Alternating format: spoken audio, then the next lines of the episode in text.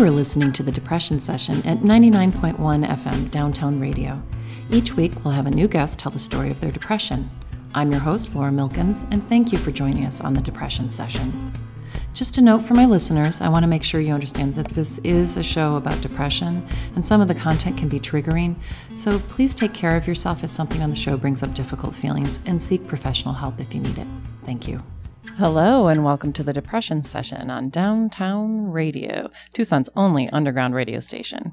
Today we have with us in the studio Sean Cannon. He's a fabulous Tucson artist, an avid, avid vegan, and a bhakti yoga practitioner. We'll be right back with Sean, but first, I'd like to talk about trauma. I looked up from the Depression and Bipolar Support Alliance says each of us will react differently to trauma, and there's no right or wrong way to feel. The emotional response each person has is a normal part of the healing process.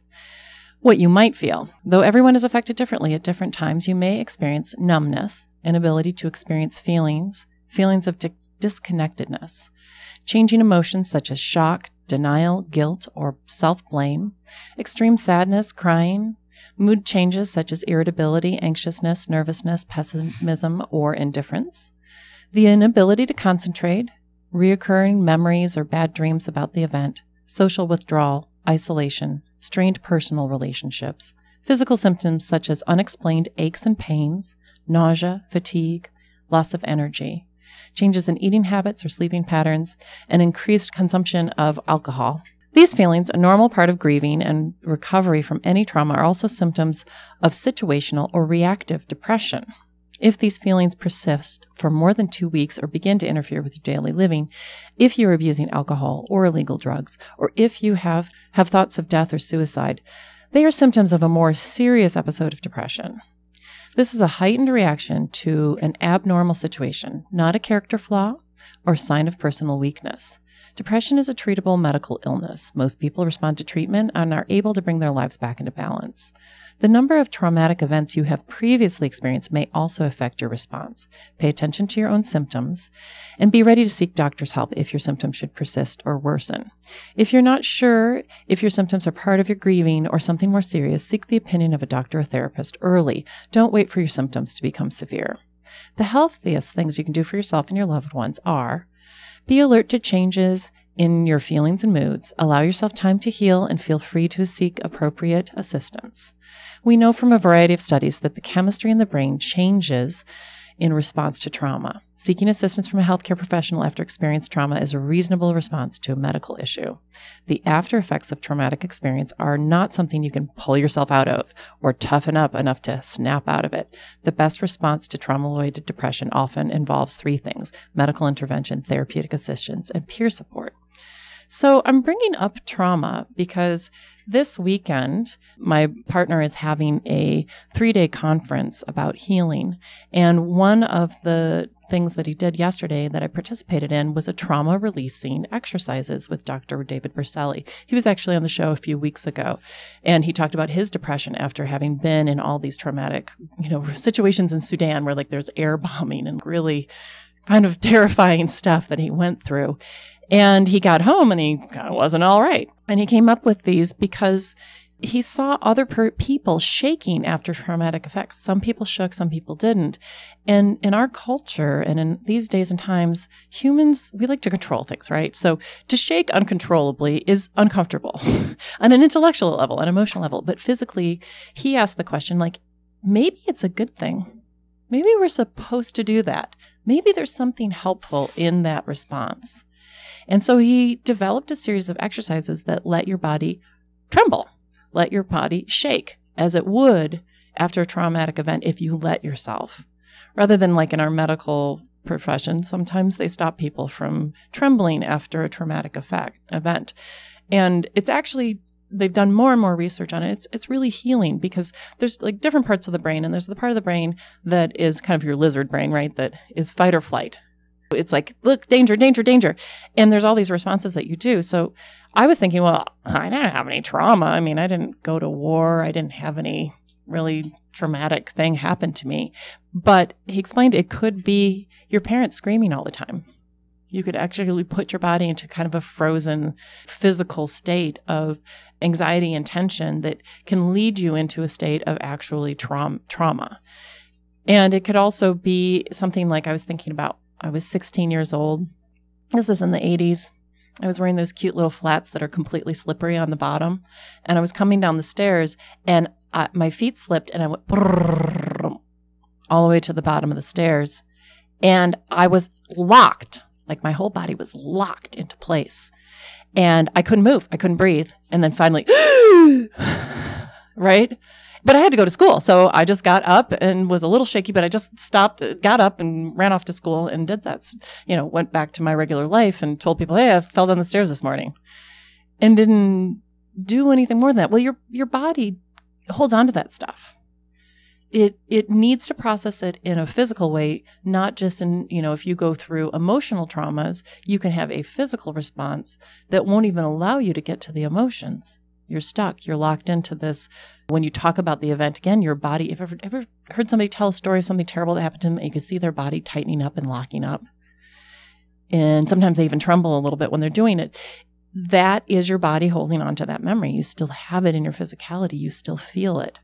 So I've been thinking a lot about trauma in relationship to my depression because that's one of the things that comes out of trauma. You get these, you know, those those symptoms I just talked about, like numbness, inability to concentrate, things like that. And he said, when you're in that state, your cortex is just not very functional. You might do the things you need to do, but you're not processing anything and you're you're you're stuck physically into this fight or flight. And I th- and it, it, it can happen in any traumatic event. It could be something simple like falling down the stairs, and it could also be something emotional like having a parent die. And I was thinking about after my dad died, I was put in the position of being the executor.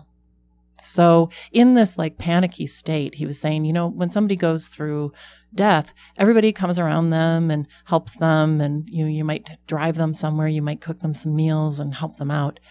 When I went through my father's death, I actually don't remember being taken care of and being in a position of like, I've got to sell my dad's house. I've got to do all this practical stuff that requires you to go up into the cortex part of your brain and you know stop stop being emotional and just get the stuff done. And it's I I think that that was damaging maybe not ha- being able to grieve and fall apart and having to do really practical stuff. And I think that happens to lots of people. Someone you love dies, and the next thing you get a call from the lawyer and it's like, well, you have to fill out these 25 forms and you need to make these phone calls, and otherwise you'll lose the house. so, anyway, I've been thinking about trauma and it's in the fact that stuck in my body. And I did the exercises yesterday.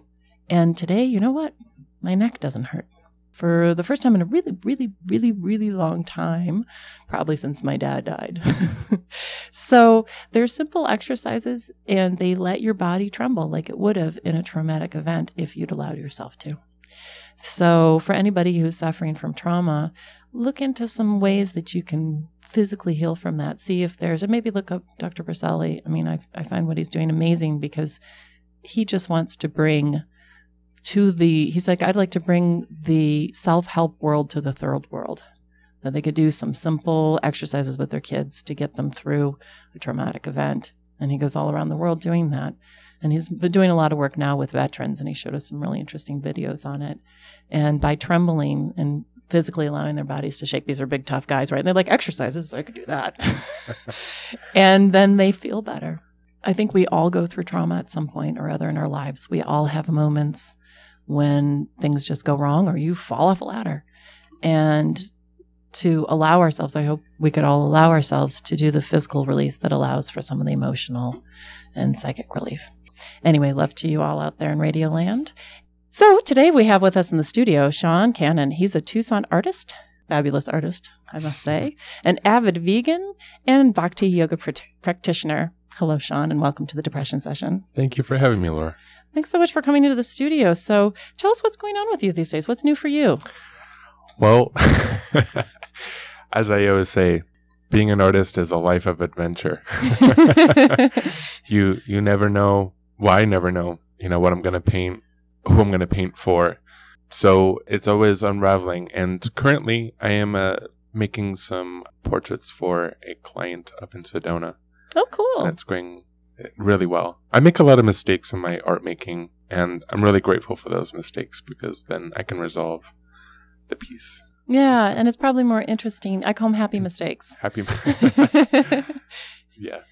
I always tell my students, allow yourself the joy of making a mistake because Mm. you'll, if you always do what you're good at, you'll Mm. always be solidly mediocre. right? And if you do something you're not sure of and you mess it up completely, you will make terrible, terrible artwork, but you will also make genius work because you allowed Mm. yourself the freedom to do something different.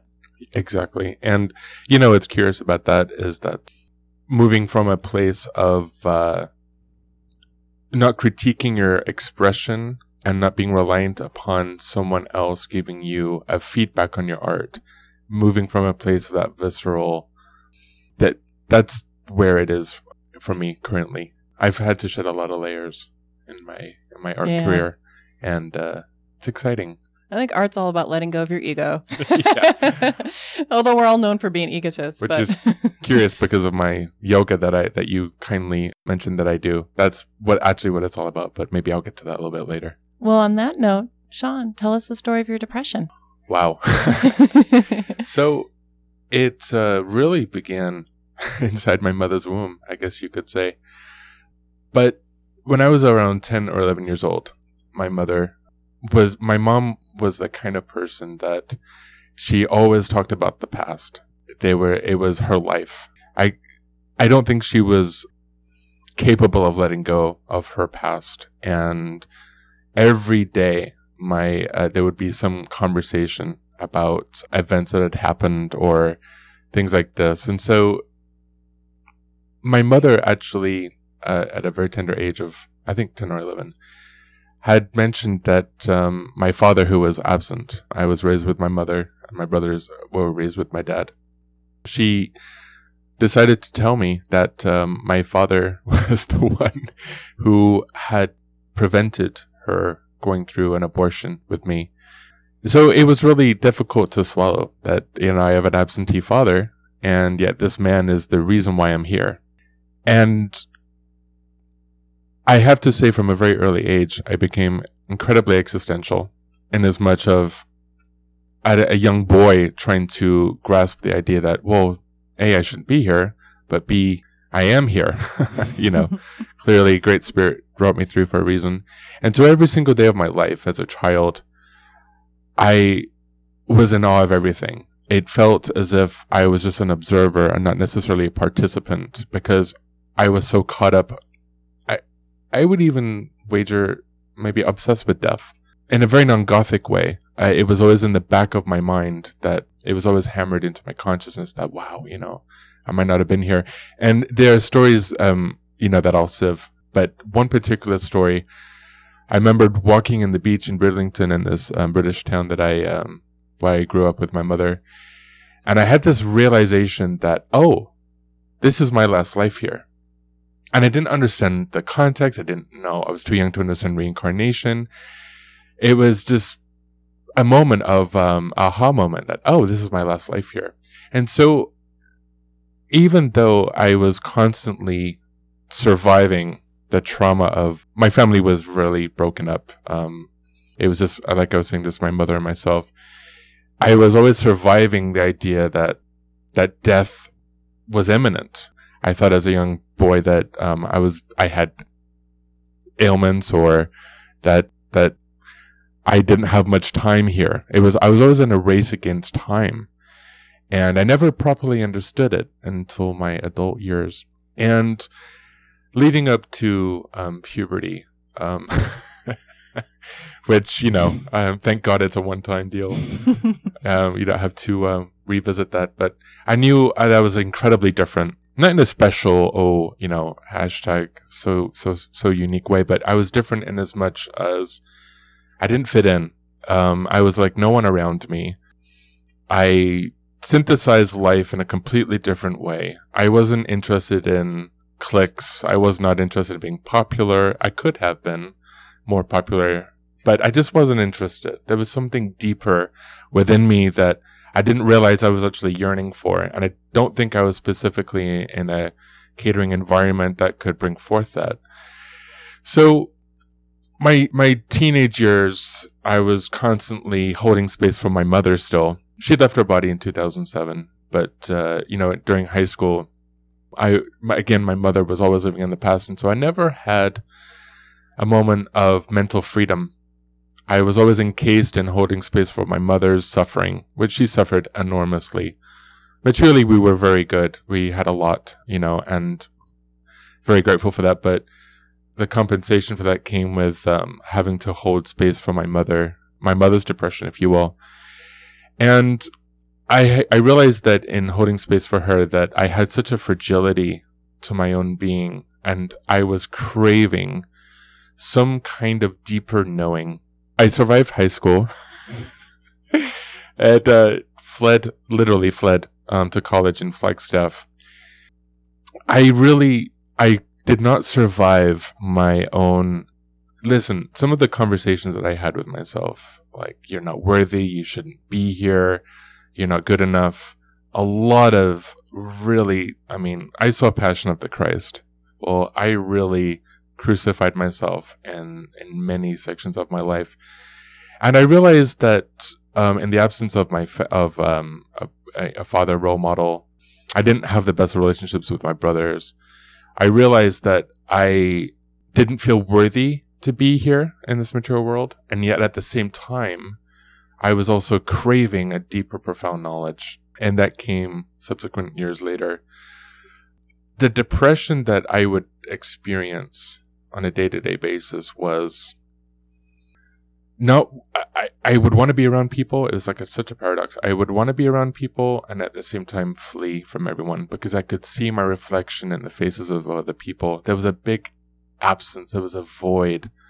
There was an unfulfilled happiness that um, I actually envied with other people my age. I envied that they had a normal Rockwell, would you say, Norman Rockwell existence and at the same time, I could retreat into my own space and delight in fantasy and imagination in the phantasmagoria of really just trying to forget my suffering, to forget the stories that I would tell myself and to forget the conversation that I was hammering with myself on a day to day basis of feeling unworthy and all these things.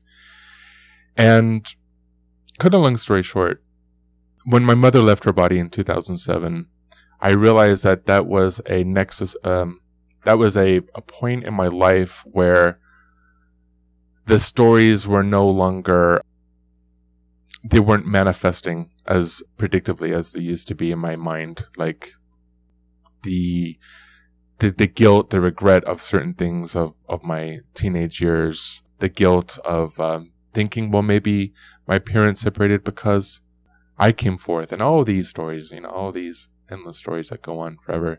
And when my mom died, that was also the end end of my of my depression, I guess you could say, and the beginning of a new understanding, a much deeper understanding that came um, when I graduated from Flagstaff and I moved down to Tucson. The smartest thing I ever did was become vegetarian. I don't know why I did. I just randomly decided, oh, no meat for me. And I realized that there was a connection between who I was as a boy developing and that yearning I had as a boy to understand why I was here. Who is God? Is there a God? Uh, you know, what is this whole, what does this mean? You know, what is, what is consciousness and all these really deep questions, which I have no problem with. I have no problem really acknowledging these questions. Um, I don't think I had a choice, basically. Later on, I I found this wonderful little humble little temple in Tucson. And I wasn't a religious person at all. I was not interested in in, in conventional orthodox religion because there was a lot of fear. There's a lot of fear based. I found this yoga. It's called actually Krishna consciousness. And this yoga suggests that there was never a time that we did not exist, and there will never be a time in the future we'll cease to exist. So basically, it was acknowledging consciousness and it acknowledged, well, what is suffering? Why are we suffering? Even on a much deeper level that Buddhism necessarily can't answer because there's a lot of ambiguity to Buddhism.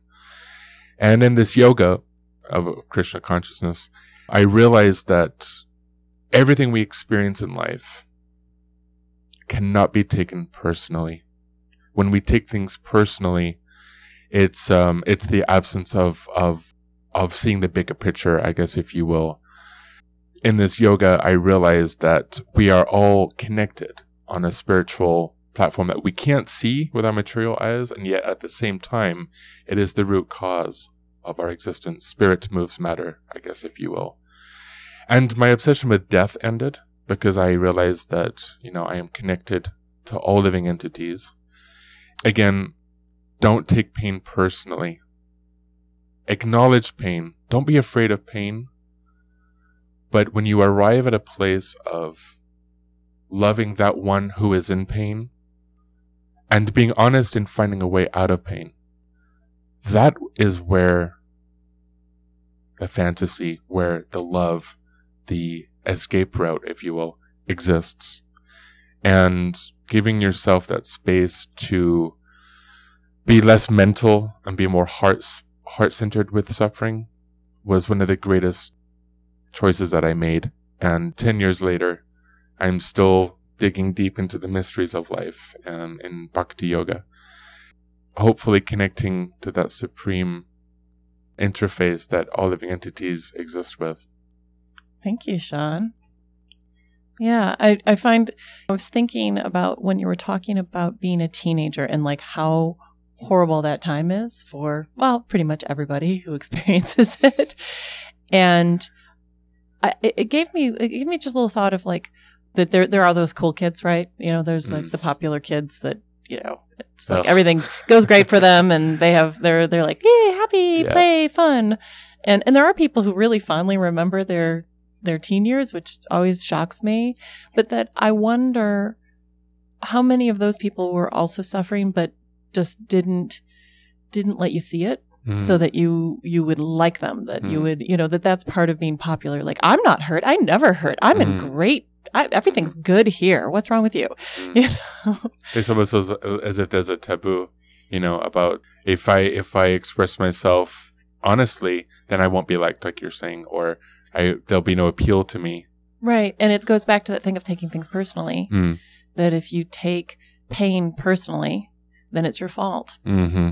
And if it's your fault, then you should hide it because people will judge you because it's your fault, because you suffer, because you have a hard time, because you fell down a ladder or whatever. Mm. You know that that we take. It, there's some kind of ego involved in that. That we say, well, I. How many people feel responsible for their parents' divorce, right? Like how many people? It's like the most common thing to tell kids, it's not your fault, but they don't feel like it's not their fault. Mm because we don't separate ourselves from pain and say, well, that's just something that happens in life. Usually, hopefully, later in life, you look at it and you say, that clearly wasn't. You t- start to really feel like that was not my fault.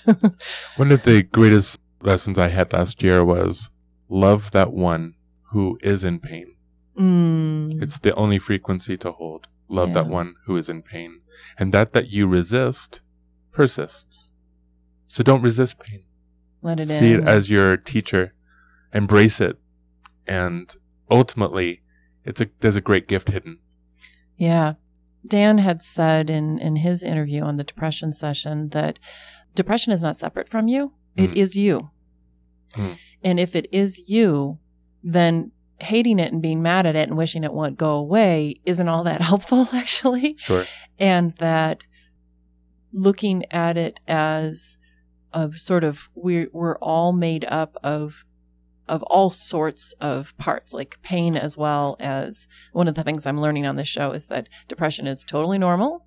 People experience it, and the worst thing you can do is judge yourself for it. Mm-hmm. And for to me, yeah. yeah, and I've been like kind of leaning into it and letting it be, and not judging it, not judging myself, which of course is hard to do. It's like saying I'm not responsible for my parents' adult. It's you know for my parents. I keep saying adult, my, for my parents being adults. I'm not responsible kids, for that either. I'm not responsible for my parents' divorce. Like saying that is just as strong as saying I'm not responsible for my depression. It's just there. It's just a thing. It's yeah. part of me. It's totally fine. And I've been actually doing this experience lately. I think I've told you about this where I when I experience a physical pain in my body, I actually invite it in and kind of try to figure out where it is. Like, Mm. where where is the pain in my ankle? Where does it actually exist? Kind of try to actually feel it. And in doing that, I can't find it. Mm. And it kind of goes away. Mhm. It's strange. It's like by by saying, "Oh, hi, you know, hello, pain. There you are. Oh, I see. you're down here. Oh, wait, I can't even find you."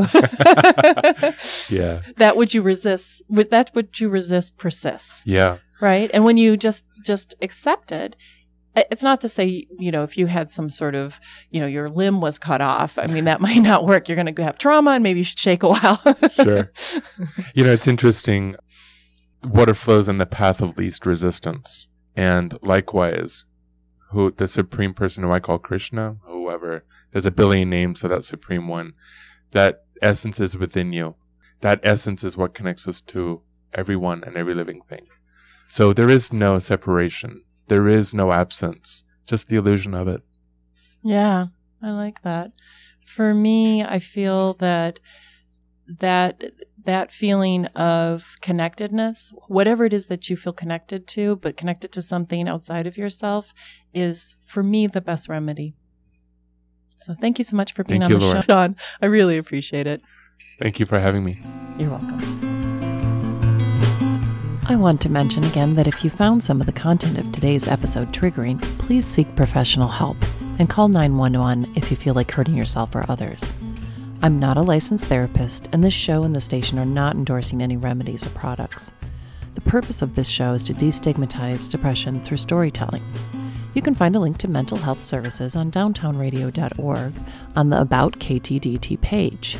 To listen to the podcast, or if you're interested in being on the show, contact us at www.thedepressionsession.com. You've been listening to The Depression Session on Downtown Radio Tucson with music by Septa Helix. Find us on Facebook and Twitter at The Depression Session Podcast. Thank you.